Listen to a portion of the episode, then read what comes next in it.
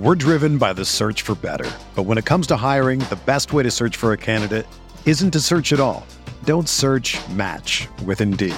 Indeed is your matching and hiring platform with over 350 million global monthly visitors, according to Indeed data, and a matching engine that helps you find quality candidates fast. Ditch the busy work. Use Indeed for scheduling, screening, and messaging so you can connect with candidates faster. Leveraging over 140 million qualifications and preferences every day, Indeed's matching engine is constantly learning from your preferences, so the more you use Indeed, the better it gets. Join more than 3.5 million businesses worldwide that use Indeed to hire great talent fast. And listeners of this show will get a $75 sponsored job credit to get your jobs more visibility at Indeed.com slash BlueWire.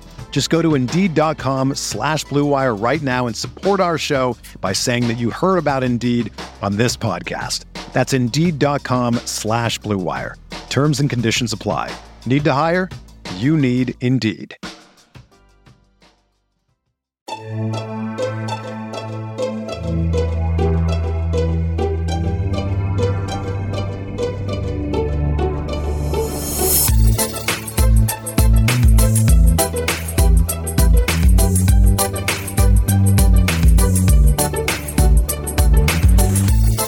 Hey there, Knicks fans.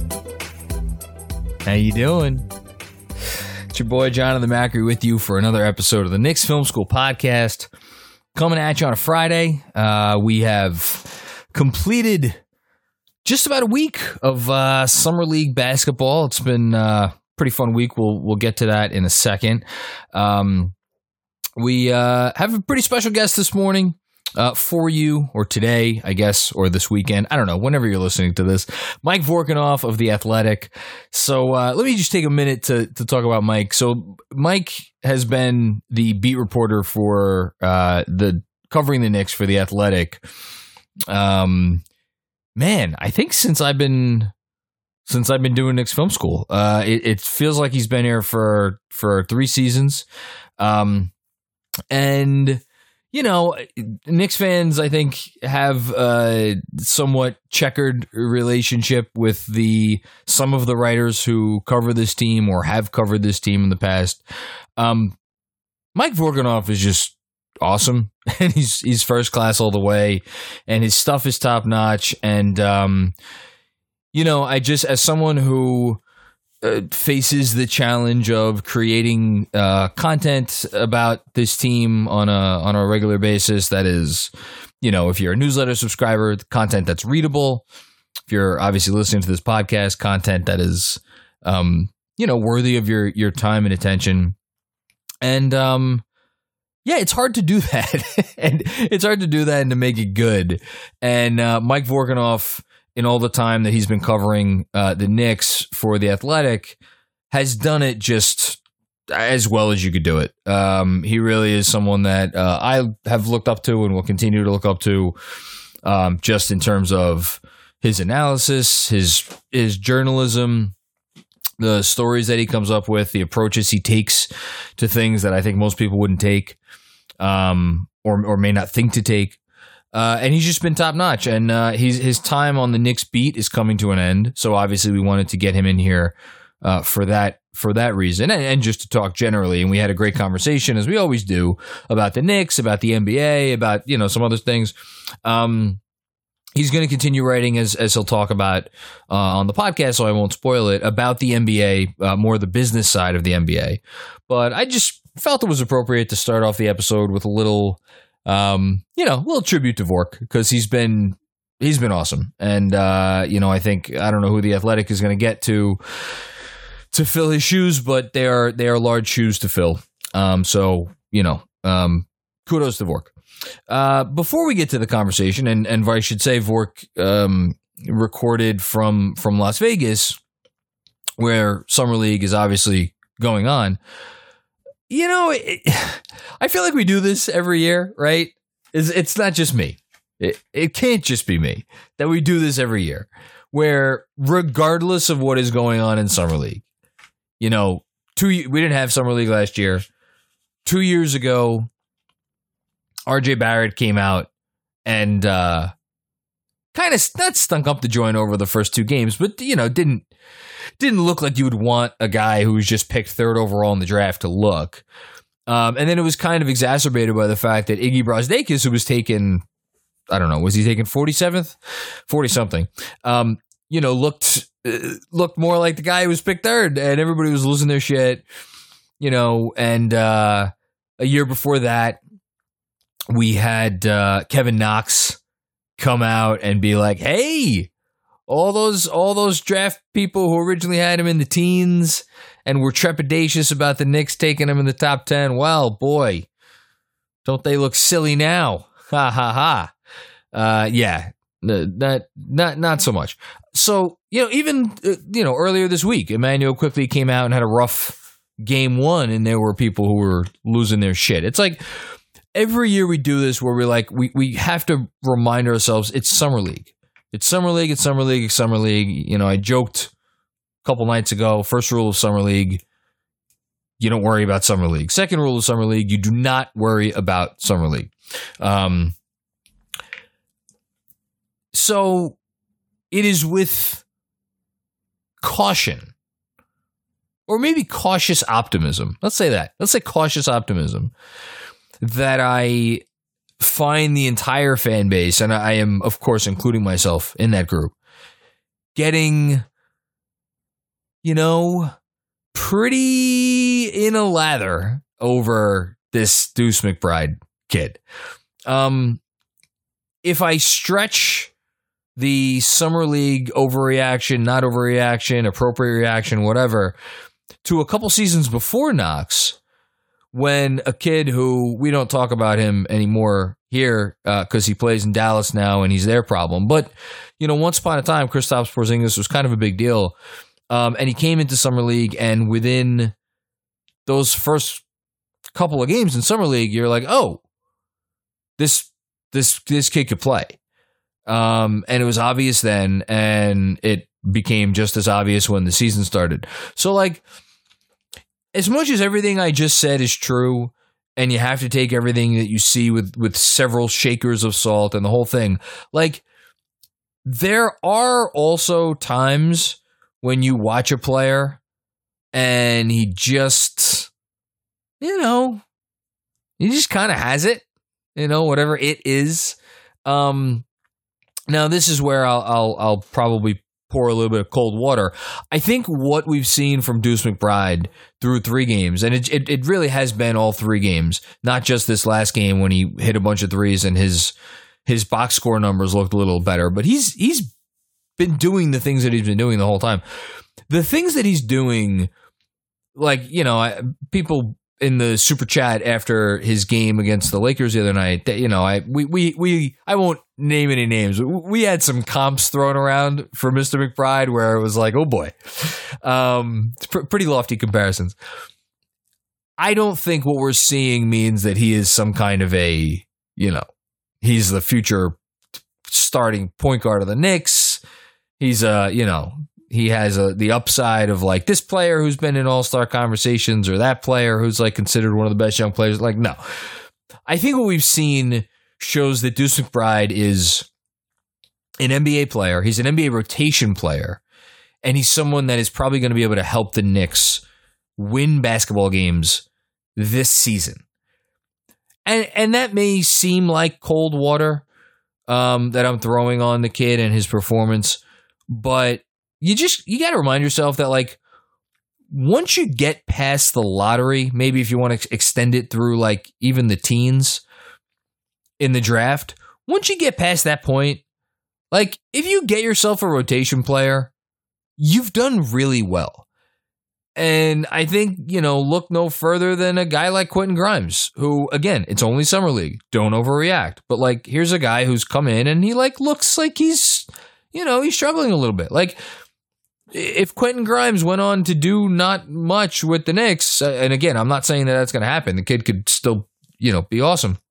Like, no one would be like, oh, the Knicks failed. They blew this draft because they didn't hit on the 25th pick. Like that's not how this goes. You if you don't hit on, you know, the Knox was picked in the top 10. Obi was picked in the top 10. Frank was picked in the top 10. RJ was picked third overall. If you miss on those picks, especially like a top 5 pick, it can really set your organization back and you really you kind of have to hit on those picks. Once you get past like definitely the top 10, but really once you get past the teens and, and certainly the lottery, like it's you know you win some you lose some. Um i think what we're seeing from deuce mcbride is that they won they won one. And and i but i just want to be very careful with like winning at this spot at that spot which was again the 36th pick. 36th pick. Like go go back and like yes you could find some picks in the like a pick here or a pick there in the in the 30s or the 40s that like that person became an NBA player and a productive one at that and maybe a few a few that have become really like something. Like you know your Khris Middletons and your Nikola Jokic's and the you know your Spencer Dinwiddie's of the world. But like those are really really the exceptions. I think Deuce McBride has shown us he's going to be a guy who's going to help the Knicks win games. Um, for as long as he's here. And that's all you could ask for. Um, so I'm really super excited. I want to see the kid um, do even more. I can't wait to see him play uh, tonight and tomorrow. Um, I hope the Knicks make it to like whatever the summer league playoffs are and that they go far and they keep playing basketball games because like to be honest with you I'm not I'm not really ready for the offseason to start in earnest. Like it's been cool the last few months. We've had the draft to dig our teeth into and free agency and this, that, and the other thing, and now we have summer league. And then after summer league ends, it's like, okay, we got nothing for, you know, basically a month, month and a half, like five weeks. Um, I'm not ready yet. I want, I, I'm, I'm, I'm enjoying the basketball. So let's keep it going. Let's keep, uh, keep the quick deuce, quick deuce train moving. Love that nickname, quick deuce. Whoever came up with that, gold star for you. We're driven by the search for better. But when it comes to hiring, the best way to search for a candidate isn't to search at all. Don't search match with Indeed. Indeed is your matching and hiring platform with over 350 million global monthly visitors, according to Indeed data, and a matching engine that helps you find quality candidates fast. Ditch the busy work. Use Indeed for scheduling, screening, and messaging so you can connect with candidates faster.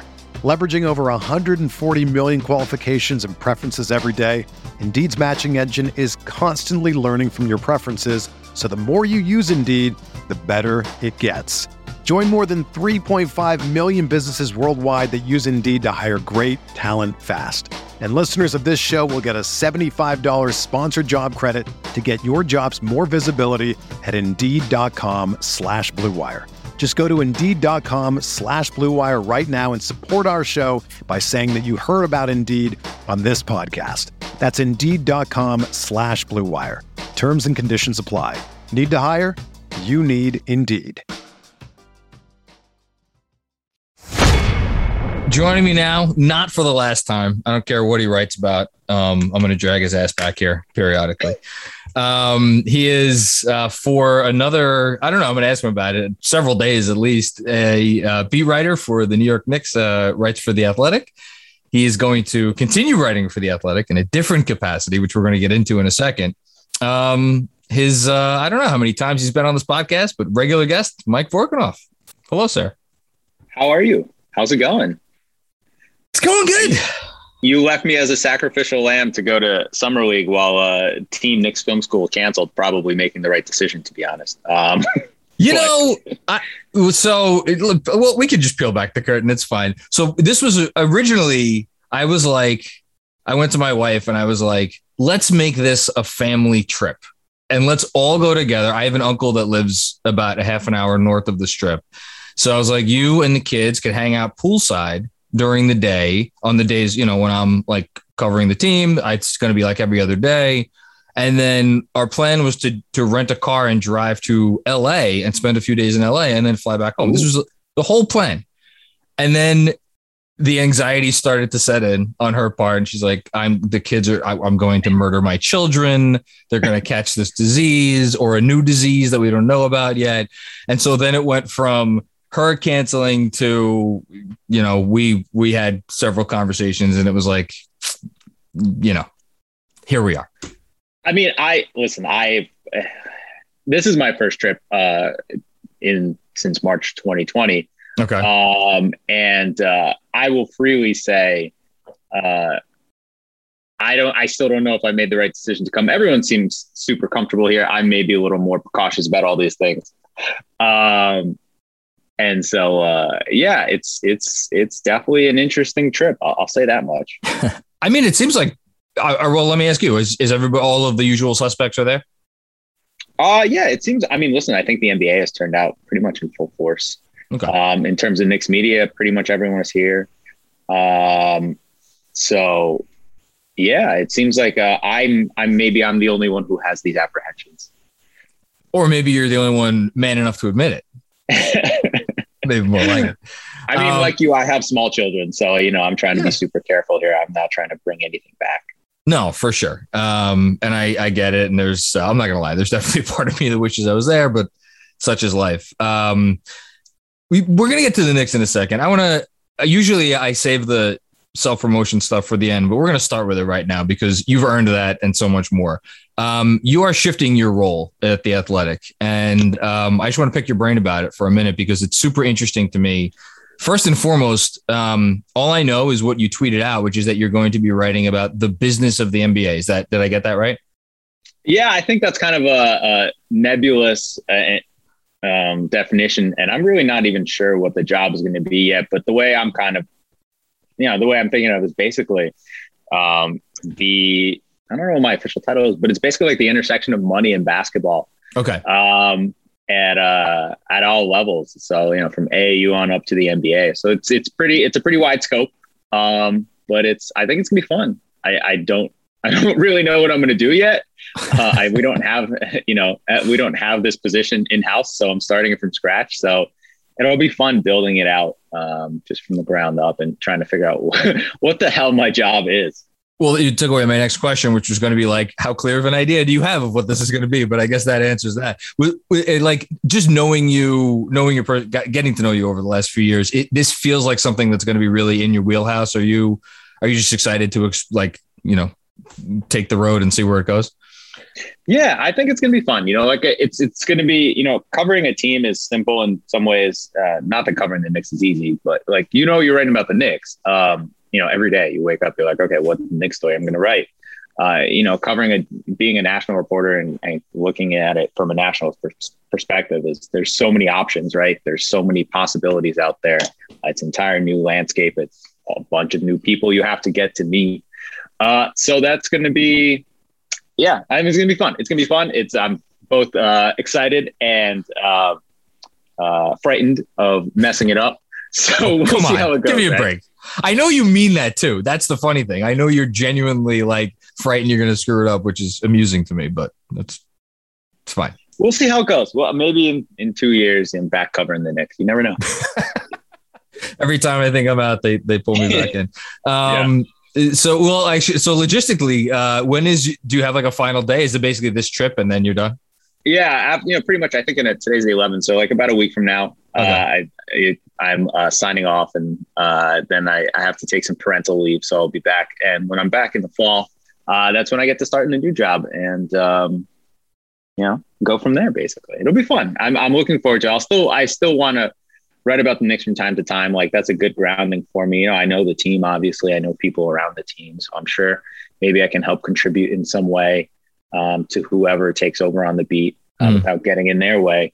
Um, so hopefully I can still write about the Knicks from time to time, but uh, especially since you know they should be pretty good this upcoming year at the very least. Um, so there should be some stuff that you know maybe I can chip in on. Well, that's a good transition. Um, I agree. I think they're going to be pretty good. I so I want to go back uh, to a conversation we had. Certainly before Leon Rose took over. Um, we were we were talking about how the Knicks don't really know what they're doing. This is years ago, and like you know, Kevin Knox was in the midst of like floundering, and like you know, we didn't know what was is this. Are they trying to develop guys? It's like it's, it's big game hunting, and that's it. Um, you've now seen the obviously you've seen the entire Leon Rose era from up close. Um, sitting here right now, do you as, as you're about to depart, you know, the beat, how do you think things stand just in comparison to like, you know, I'm not going to ask you to like give them a, an exact ranking, but like, you know, the league, you know, the landscape pretty well. Do you think the Knicks are sitting pretty? Do you think they're like, you know, somewhere in that middle ground? Do you still think they're kind of looking up at more well functioning, well run organizations? Like, how do you, what's your big picture take of where the team's at right now? You know, I think, um, I think they're in a good spot. Look, they're definitely better in a better position than they were when they took over. Uh, the Leon Rose regime took over in March 2020. You know, I think they're um, it's it's. I think they're in a good spot because they have kind of put together what I think will probably be a playoff team next year, right? And so that would be two straight playoff appearances. Um, I think you know the big thing for me coming in to this offseason to see what they do is like I, I thought that next year's team was at real risk of some regression, right? You know, there's a lot of um, career best performances last year. And so, um, you know, you wonder, okay, will Julius Randle be able to replicate what he did? You know, RJ Barrett going to be a 40% shooter again uh, from three. I mean, yeah. um, you know, Nerlens Noel and, uh, you know, Al Burks played pretty well. Like, oh, you, you can go through it, uh, right? And so they seem to have built in a small, you know, kind of a buffer there against if regression does come with Evan Fournier, with uh, with Kemba Walker, obviously, right? Yeah. They added, Kem, uh, you know, they added Quentin Grimes and Miles McBride, and like maybe they'll be good, but they're also rookies, so they're probably not yeah. going to be helpful, right? Like, uh, especially on the Tom Thibodeau coach team, like I would assume they don't really add much to next year's team. Um, if maybe they're McBride, a ton, something has probably gone awry. Right. E- either they've like really hit and like this is just yeah. like the steal of the draft type of situation, um, or they're in a bad spot. Maybe Grimes gets more minutes than I expect, just because I think they still have some. Um, I, I, think they need more wing depth. Uh, okay. I think they. I think he's their fourth wing, if I remember right. Um, well, I guess it depends so, on how you look at Quickley, but yeah. Yeah, I mean, I think of him as a guard, like you know, he's kind of between the one and the two. Yeah, if you want to look at it that way, but I mean, you're not going to see him playing, you know, with RJ Barrett on the wing, right? He's six three, he's got a six eight wingspan, but he's he's slight, you know, he's you know, defensively, I don't think he can hang, and I don't think Tom Thibodeau will put him in that position. That's not what he looks for in those spots. Um, I, and so, you know, I think in that way they're fine. Like for next year, they probably will be a playoff team. I don't know if they'll avoid the play-in tournament. I think, like honestly, seeds five through twelve yeah. in the East, like you can just shake them up, and however they end up, I would not be surprised. I'm with you um, because I think there's a good amount of, of depth there. Um, I, I think in terms of the like the long term plan, I'd, I still think it's TBD, right? You know, they have a bunch of you know kind of guys who are uh, leaving their prime or right in the middle of their prime, and so like long term, I don't know what's there. Um, I think they're still trying to get that guy, that that like huge star that they're trying to get as their building block, right? Like Julius Randle is good, but he's not going to be the guy who takes you to the Eastern Conference Finals as like the no. best player on your team.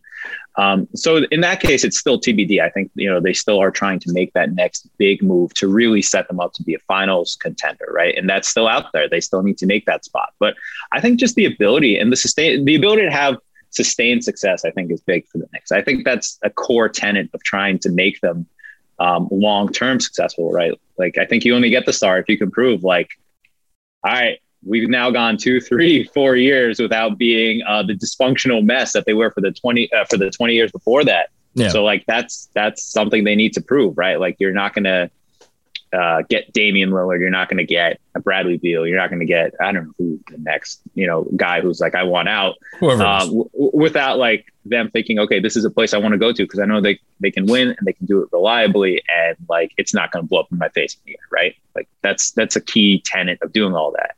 And Brooklyn, Brooklyn got to that spot pretty quickly. Um, the yeah. Lakers were able to overcome their own dysfunction very quickly because they had a history of doing it. They had a very recent history of doing it, right? Like the Lakers. It's nice to be the Lakers. you know? Yeah, they have LA. They yeah. have yeah, but they also like their last title was what 2010. Yeah, right. The the Knicks' last title was 1973. Right. Well, yeah, no that's true. That's true. Right. So you know they still had Kobe vibes. They're like there was everything in place there to hold them over through the the three or four or five years or whatever it was of like just ugliness. Like they still had close enough ties to recent success um, to help them bridge that gap. The Knicks don't have that, so they have to almost build it first uh, to be able to use that as an anchor. Yeah, it's it's interesting because you you would think that like it just merely like okay, our job is to be competent. Um, that's easy enough, and yet you wrote a lot um, in the weeks approaching free agency about how there was going to be a real challenge here to kind of keep the keep the powder dry, so to speak, while at the same time not taking a step back because you know that would be that would be really bad. And I, you know, I I've been careful not to try. You know, my I think my original grade for their offseason would have probably been like a C plus B minus. Um, and then after Kemba and and I think um, after the Julius Randle extension, I would probably up that to like you know B plus, maybe being generous, like an A minus. Um, but I think they've kind of threaded the needle mm-hmm. as well as they they could have, right? Yeah, I mean, look, the free agent class this year was like it wasn't great, right? Like no. who who are the guys at the top of the market? Lonzo Ball, four for eighty five, DeMar DeRozan. Um, you know, there's no one that like you Lowry. really want to yeah, Lowry, that's right. And I don't think it seemed like he was never coming to the Knicks. Um, I don't think there was anyone that you're like, okay, you just got to sell out to get them. And so yeah. the contracts that they have, you know, that now that we know they have team options on the back end uh, for years three, and then I think Evan Fournier year four, yep. they're not horrible. They're tradable. They have, you know, the one thing is like, so when the Collin Sexton stuff, you know, all the kind of the, the reports about the Knicks interest in them. What'd you make out, of that, by the way? So, sorry to cut you off. Do you buy that as like a real thing? Yeah, I do, but I think it was kind of also you know, some gamesmanship going on. Like okay. I think the Cavs probably wanted to see what the market was for him. But like if you looked at it, the Knicks I never saw as viable contenders to get him because what could they trade? They had no contract. Yeah. They had no players that you know like can help a team like Cleveland win now that wants to get better for next yeah. year. They can only trade rookie year deals, and they had Julius Randle who was not on a rookie year deal. Like that's no place to be in. Even if you try to make like a an RJ uh, uh, Damian Lillard um, trade work this summer, right before all these signings. Mm-hmm.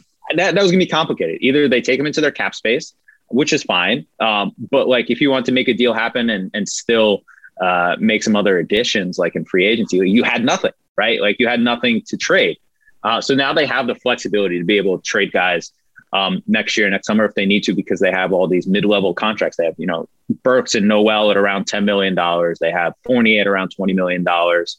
Um, Derrick Rose is around 15 million, 14 million dollars, right? So they have these contracts that you can kind of bundle together at different price points to make a con- uh, to make a, a, bigger trade work out, um, which I think is important, right? You need flexibility of all kinds, and and they have if they need to uh, to clear up cap space and and like get rid of any of those contracts that they signed for whatever reason. They also have the picks, right? That's an asset of its own. You don't just use those to trade away uh, for a player, use those to open up cap space if you need it, right? Like we've seen that repeatedly over the last few years. That's what teams do. It's like, need to open up $15 million, let's attach a first to it. And the Knicks have a number going forward.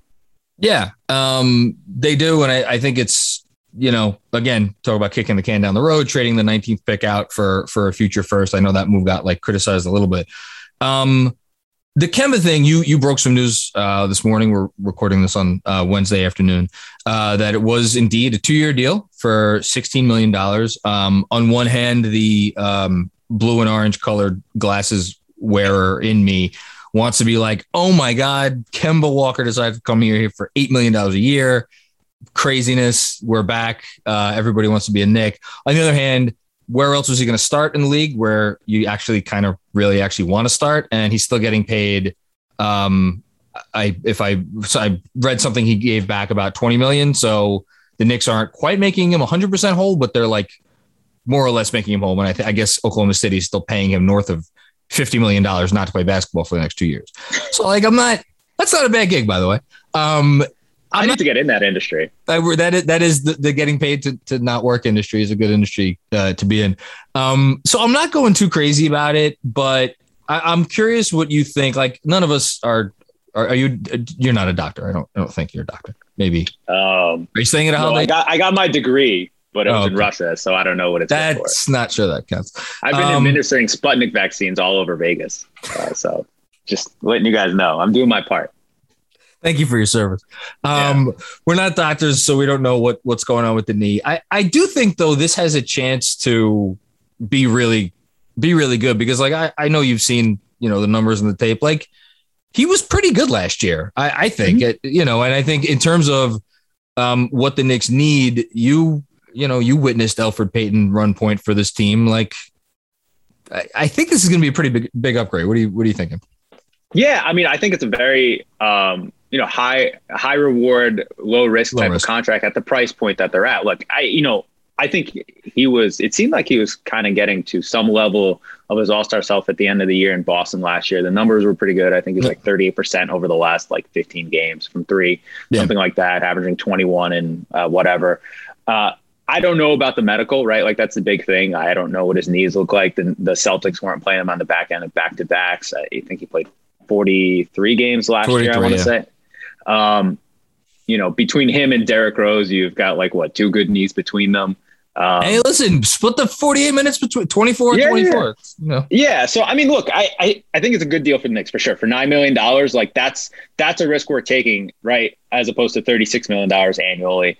Um, I, I think maybe the you you know I think uh, you shouldn't overlook the injury stuff. You know, right? Like it, I think that is very important. You know, I'd heard like, and I think other people's reported that like when the Thunder got Kemba initially, I think their plan was hey, let's rehab him and see if they can get another first round pick out of him. So I don't know what it says that they decided to kind of cut bait there and not try to extract more picks out of him. That's you know the Sam Presti mo is right. Yeah. Every they, they got, you know, everyone talks about like the it's, Bucks got four first round, uh, traded four first round picks for Jrue Holiday.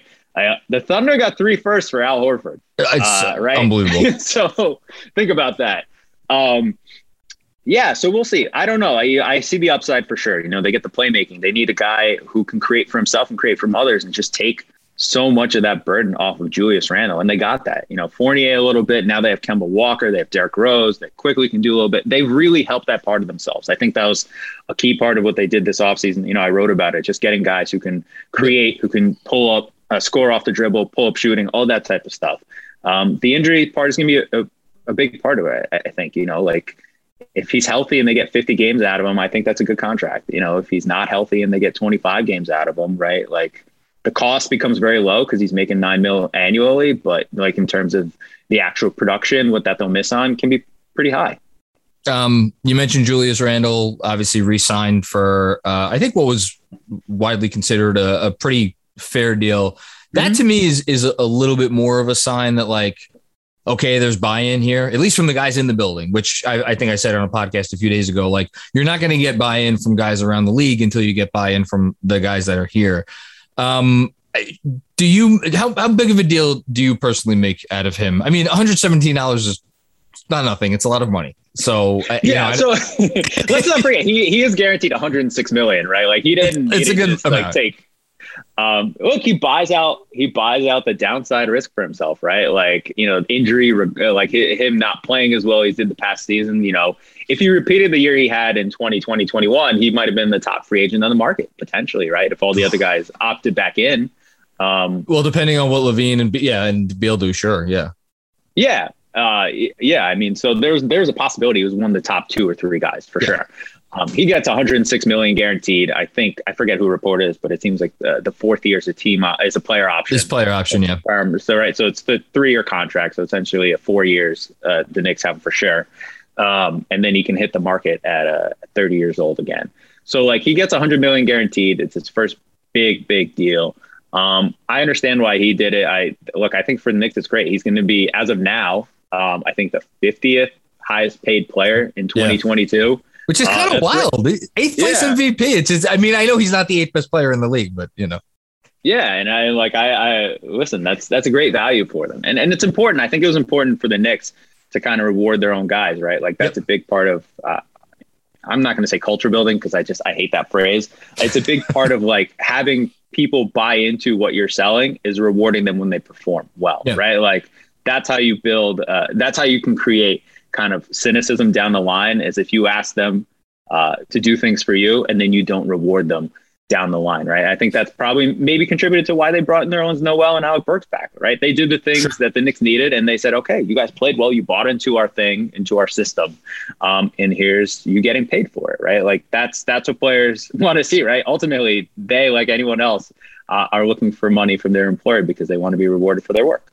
I, feel like all these things that we're talking about, like again, you could is it a a major thing? Is it just like a slight positive? But you know, you alluded to it before they're not a punchline anymore, right? Like you used I, the one time I was in Vegas, it's like it was it was right. Um, oh my god, it was when the Marcus Morris thing went down where he was supposed to go to the Spurs and then ended up coming to the Knicks, and like it's just you know the Knicks are a punchline. And it's been uh, whatever it's been since the last Vegas Summer League. It's like at the very least they've graduated from that, and I think now the next step is is is there a star that you know says, okay, I I, I want to go there. If you if you had to wager a guess, do you do you think before, let's say before this trade deadline, they Okay. that some, someone will be like, all right, I wanna I wanna go there. Um, before this trade deadline, I think no, but I think next summer, like, listen, Damian, look at the Damian Lillard situation, right? He basically What do you make of it? You talk to people in, in Vegas? Yeah, but like he basically said, like, look, I want to see the Blazers get better. I want us to become a contender. Uh, the Blazers have not done that, uh, right? like they have just pretty much brought back, you know, the whole, the same team. Um, yeah, like I don't see how that's, you know, Damian Lillard put down a marker for the Blazers to reach, and I don't think that they will reach it based on the roster that they have now. So I don't see like right now. It just seems like it's trending next summer to just Dame asking out, right? Like he's Yeah. he's said explicitly what he wants. He could say, "I tried. I asked the Blazers to get better. I can, you know, like I wanted them to improve the roster this past season, and they didn't. And so, you know, they lost in the first round again. If that's how that goes, right? And I think if if that happens, like I would not at all be surprised if we see reporting then that says like Damian Lillard's first choice is New York, or like he wants to go to the Knicks. You know, and this is again, but this is the point that I think is important. It's like they have to have a good year this this year too, right? Yes. Uh, I think that's why it's important to bring.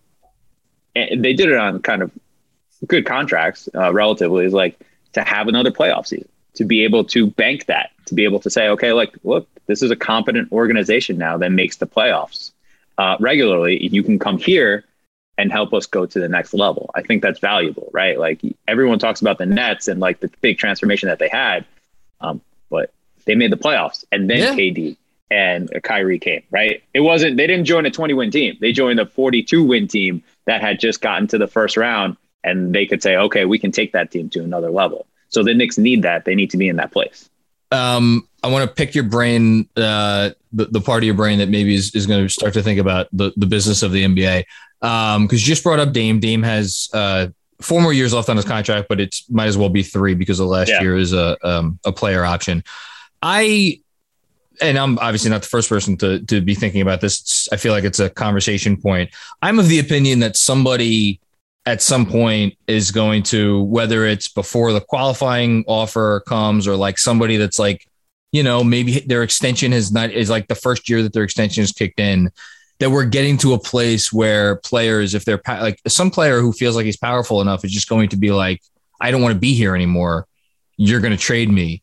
Do you do you think that that day is coming? And do you how do you think that situation would turn out either just on like a micro scale, and do you think it would have like ramifications for the league at large?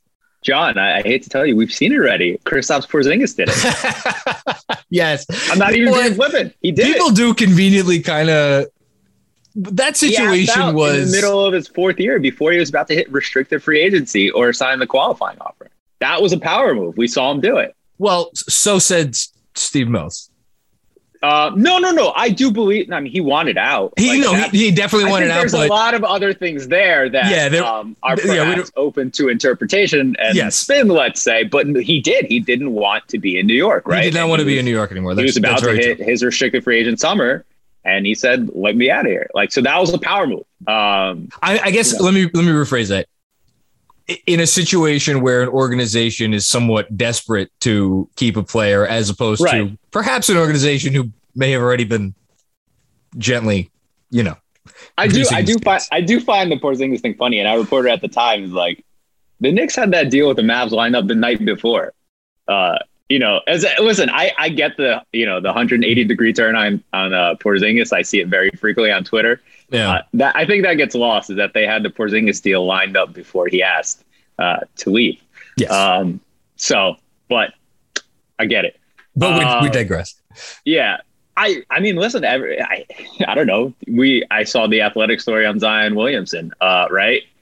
Uh, he doesn't apparently seem to be all 100% happy in New Orleans. Like, I wouldn't be surprised to see it at all. I mean, or someone to sign a five year max extension in a year and um, to one out. That's what Damian, that's what just happened with Damian Lillard, essentially, right? kind of yeah yeah I mean, it's it's. I think it's really interesting that you know um, the NBA for a certain class of players has gotten to an NFL type situation where contracts don't matter. Um, we right like contracts were something yeah. that teams could uh, choose to uh, get rid of when they wanted to, and now certain players have decided that they're in the same place, and Adam Silver is allowing that to happen. I mean, there's uh, is know, it up to him?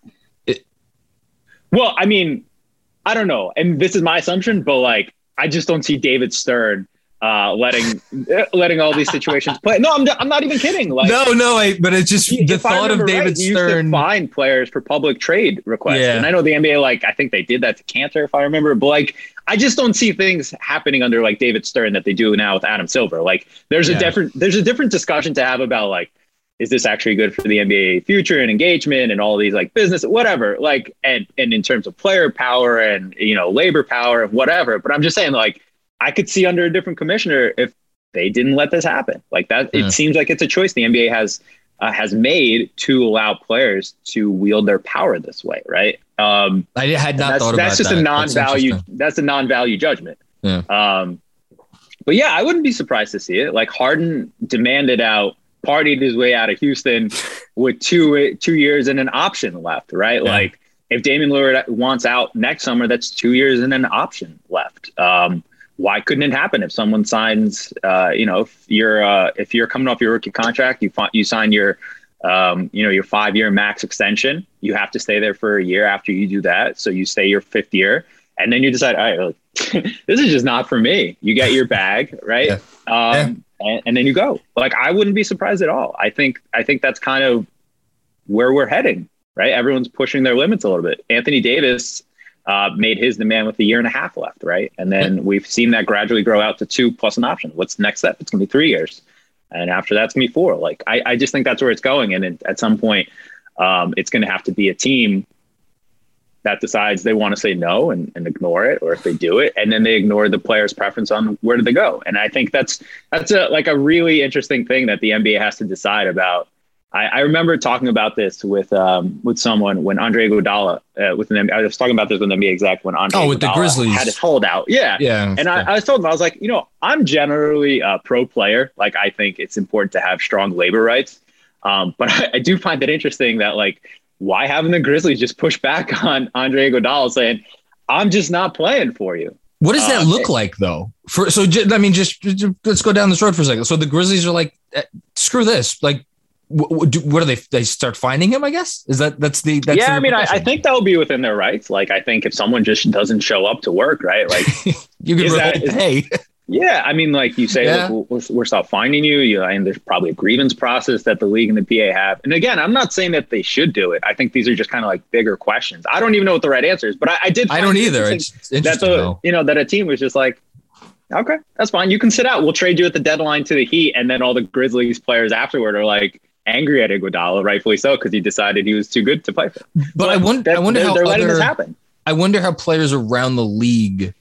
Like I guess it would depend on the player. To like I, I Iguodala seems like a popular guy. I mean, I don't obviously know, but just like if no, I, it's like is the NBA just like a big popularity contest? Like if it was the wrong player that a team did that to, or a player that was like really well liked or well respected, like would the team then i guess the team would risk no other or not a lot of free agents coming and taking their money but i don't know it's that's yeah, interesting yeah, yeah. I, I think it's just like I, I mean I don't see how it changes going forward. And, um, it's and I'm not. just saying like, and I don't I don't have a preference here. I just like as an observer and as a reporter, I find it really fascinating that the way this is all playing out and where it goes from here. Yeah, I guess just better to have uh, be an organization where where players want to want to come play. Um, yeah. All right, uh, I'm I'm promised myself I wasn't going to keep you too long because you have actual stuff to do in Vegas. Um, a couple quick hitters before I get you out of here. This is officially your last. I have to get a juice, by the way. That's my thing. I have to a get juice? a juice before I go to the gym. Yeah, I have to get a juice. What kind of juice? I don't know. There's a there's a cold fresh juice place in the hotel. That's my that's my important thing. I keep seeing Amar'e Stoudemire outside the Starbucks. That's right across from the juice place. What is he I'm doing trying, there? Is he on a? Oh, he's on the Nets uh, coaching staff. I forgot. I think so. Yeah. I, yeah. I think I I try not to eat completely like crap when Vegas. I think it's important to eat real foods at time to time. My the the state like that for me is Texas. I was for some reason when I was in law school, I kept getting sent to trial ad competitions in Texas, and it's like all you want to do after you get back from Texas is eat like a week's worth of salads. Yeah, yeah, yeah. Um, but Vegas is yeah, Vegas is I guess pretty close. Um, Okay, uh, quick hitters. Uh, since this again your last official um, podcast in, in a Knicks beat writer capacity, uh, favorite player that you've uh, covered uh, with the Knicks. Oh, favorite player. Um, it's hard to get to know some of the players. Um, You think?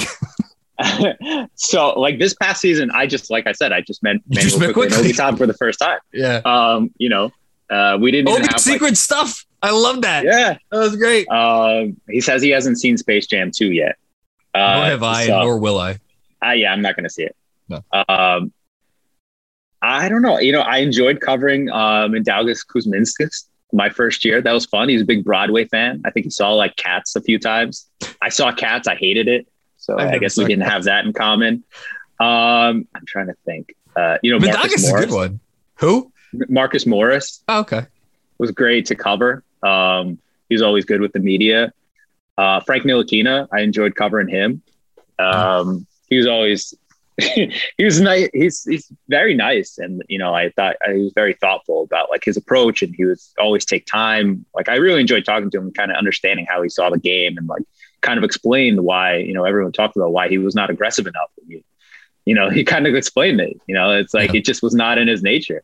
Um, and uh, Luke Kornet was always good to talk Oh. to. Yeah. Um, you know, Mitchell Robinson is, uh, you know, he really blossomed, let's say, over his time in New York from when he got there. Yeah. Um, luckily, the Knicks have not, at least while I was there, have not had uh, too many players that I uh, I didn't enjoy covering. There were a few, but uh, there's the for the most part, everyone was pretty good. I, for one, just the only complaint I ever had, and this is nothing against him, but I could never hear a Bobby word. that- Portis. Portis Bobby was good. Was good. But Yeah. I could I could never hear a word that Julius said in, unless until after I rec- like played back the recording because he was kind of a low talker. That's the only. yeah. Yeah. Um, yeah. But he's, he's obviously a great guy. Um, okay. Uh, well, well, we're a bonus, uh, bonus, bonus round question. Um, Frank Ntilikina, does he have a relevant moment in the NBA before all is said and done? What, does relevant mean? Use your own definition. Uh, I think he'll be in the NBA somewhere. Okay. Uh, I'm gonna. I don't know what relevant means, so I'm gonna say no. okay. Um, I'm still. I still. I still think there are Frank Ntilikina believers out there. I'm a believer. Yeah, in the league too, and you know, But I'm just curious into a good because he hasn't been signed yet. I'm a little. I'm honestly, frank, frankly, I'm I'm a little shocked that no one has signed him. At least to like a one year deal or something. Yeah, I would think he gets a minimum somewhere, maybe like in an organization that has need and can hang. It can just put a guy out there who's just a three and D guy. You know, Yeah. like essentially that's what he is. He's three and D guy now. Um, do you have a favorite story um, that you've written since you've been writing about the Knicks? Oh man, favorite story. Um, I really enjoyed the story about uh about um the Knicks commute. And, oh, I uh, remember that. That was great. Um, just because I thought it was something I empathize with, which is everyone empathizes with. It's just the crappy commute. Uh, and then I got an earful from uh, from the Knicks about that. Oh, did Um, you? Uh, that was a fun one. Um, you know, it's it's really fun and difficult to do like the Leon Rose, Tom Thibodeau type stories. Um, Mike Miller was good to get to know, uh, not through Mike Miller because the Knicks wouldn't let me talk to him, but um, you know, it's all the people around them. It's uh, yeah, it's it's really hard to be creative on that beat just because you have to uh, you have to work so much harder for it. I think uh, than uh, covering other teams. Uh, you know, because the access is just not great. Um, and so you have to do so much scrambling. So like it's stuff like that. Yeah, like the commuting story. I thought it was interesting to learn about some of the data science, uh, their uh, sports science when Fizdale was there between the Mm. uh, the blood testing that they did and the Blu-ray stuff that they did. So like that stuff is interesting to me. It's it's like uh, you know seeing what the Knicks did. That was like you could just see on a level outside of sports, right? Like we see the incursion of like you know biometrics in our life now uh, in Mhm. terms of you know health science in our life now and you know everyone has a crappy commute that they bitch about uh, the Knicks were no different uh, you know what I mean like talking to Elfrid Payton I think it was Elfrid and just saying like yeah it really sucks going from Manhattan to Westchester doesn't it and we are just you know Yeah. both complaining about that um, yeah those are those are some of my fun, you know, favorite things and plus it was just fun to write off of games like you know the, the Porzingis return to MSG that was just a wild wild night Well, I was about to ask you. That was my last question. Do you have a favorite game that you've covered? I got to say, game one of the playoffs this past year, uh, just because it was, you know, like I, I would say like it, it was, it hit me a little bit emotionally too, just to be there in the garden. Like we had 15,000 people in one place again, right? Yeah. Think about that. Like, think about yeah. how the previous uh, year had gone, and to return to like some sense of normalcy, to have so many people all together um, again, it was just really fun. It was it was cool to be there that night. I mean, the Porzingis return to MSG was just like that was like a wrestling event, basically. Um, that was wild. That was that, yeah, that was just a crazy night. The amount of the only comparison I have is when I used to cover the Mets. That was a uh, game three of the 2015 NLDS when the Dodgers returned to Citi Field after uh, Chase Utley broke Ruben, Ruben Tejada's leg. Oh my God! Um, that was the amount of like venom and anger. Uh, oh, we're the right. same at Citi Field and uh, at MSG that you know those two nights. All right, one more bonus bonus question. Do you think Kristaps Porzingis reclaims his his former glory? Well, this is the last question. Then His former glory. His uh, former glory. I think actually I, I do. Okay. Um, I think this year was a little hard for him just because from all the returning from injuries. Um, I don't know. I, I, guess a little bit is dependent on the coaching situation and just put him in a good spot. I'm not a coach kid, baby. Yeah, I'm not the biggest Jason Kidd fan. I don't know if he'll have a coach who maximizes his talent, but yeah. I, I, still think there's there's a way for like Porzingis to be a really good player. Okay. Um, I think it's about the way that you use him and you make up for his strengths. You know, I the funny thing about Porzingis is I don't think he was ever as good as everyone thought he was when he was with the Knicks.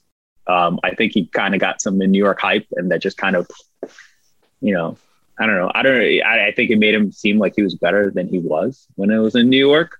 Um, and so I think now he seems worse than he actually is in Dallas. And so I, I, think he'll be as good as in New York as he was at some point. To me, it's like the rim protection. He needs to offer the rim protection. Uh, that was such a big part of his game in New York. He was a great uh, rim. Oh my God. Yeah, some of those highlight blocks. I mean, we we forget now because we've since had like Mitch, and Mitch has had his fair share, and Nerlens this year, I should say. Um, but uh, yeah, no, he had he had a few nice moments. All right, I have kept you from your juice for long no, enough. No, no. Um, uh, can I say something before you go? Before you kick me off? Um, as long as it's not too insulting to to me, I sure. No, no, no. It's actually not. It's uh, you know, like you know, I'm going to be like I said, I have a week left on the beat, and, and I'll say this in other places, but I do want to say thank you to uh to everyone that's read and uh followed all my work in terms of the Knicks covers that I've had. It's been it's been really cool to like just see the community from a first hand perspective and just like all the support uh, that our Knicks coverage has had at the Athletic. So I just want to say thanks to everybody. Like I, I, I earnestly mean that. You're I mean, you're pretty universally loved, I think, by by Knicks fans. People like not. I guess not everybody subscribes to the Athletic, so it's maybe not like you know Ian. You know anybody could read Ian, so maybe it's not like that to that level. But I I don't know of anybody that like dislikes Mike Vorkunov or your. I try to I try to be not dislikable. Uh, that's my whole my whole thing. I I just stay for dumb jokes on Twitter. Um, no, but I don't know. I, I just I just wanted to. I don't know. I just try not to be an asshole on Twitter. That's my whole thing. That's my whole uh, game. You're successful at it, um, and you're also successful at providing uh, just absolute top notch coverage. Um, no shade against whoever they get to replace you, but uh, they're not going to be as good as you. Um, I, I, will miss. Eh, I don't know about that.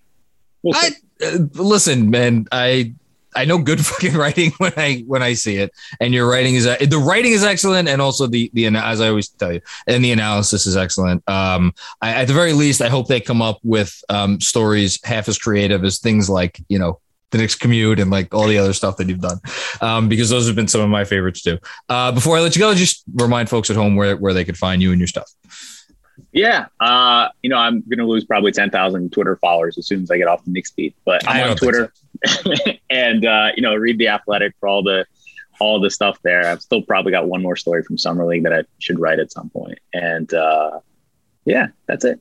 All Hope right. you guys stay and read the the business stuff whenever I transition to that. Uh, well, I sure will be. That's for sure. All right. Um, second round for one sec. Uh, everybody out there, thanks for tuning in for another episode of the Knicks Film School podcast. We will be back uh, with you for our usual um, Monday show and also uh, whatever post games this weekend. Uh, this is running on Friday. I think they play Saturday. Do they play Friday night? They play Saturday. I don't know. Whatever they play, there'll be post games on on the YouTube channel, and those will be podcasts as well. So uh, yeah, more stuff coming your way very soon. Peace out.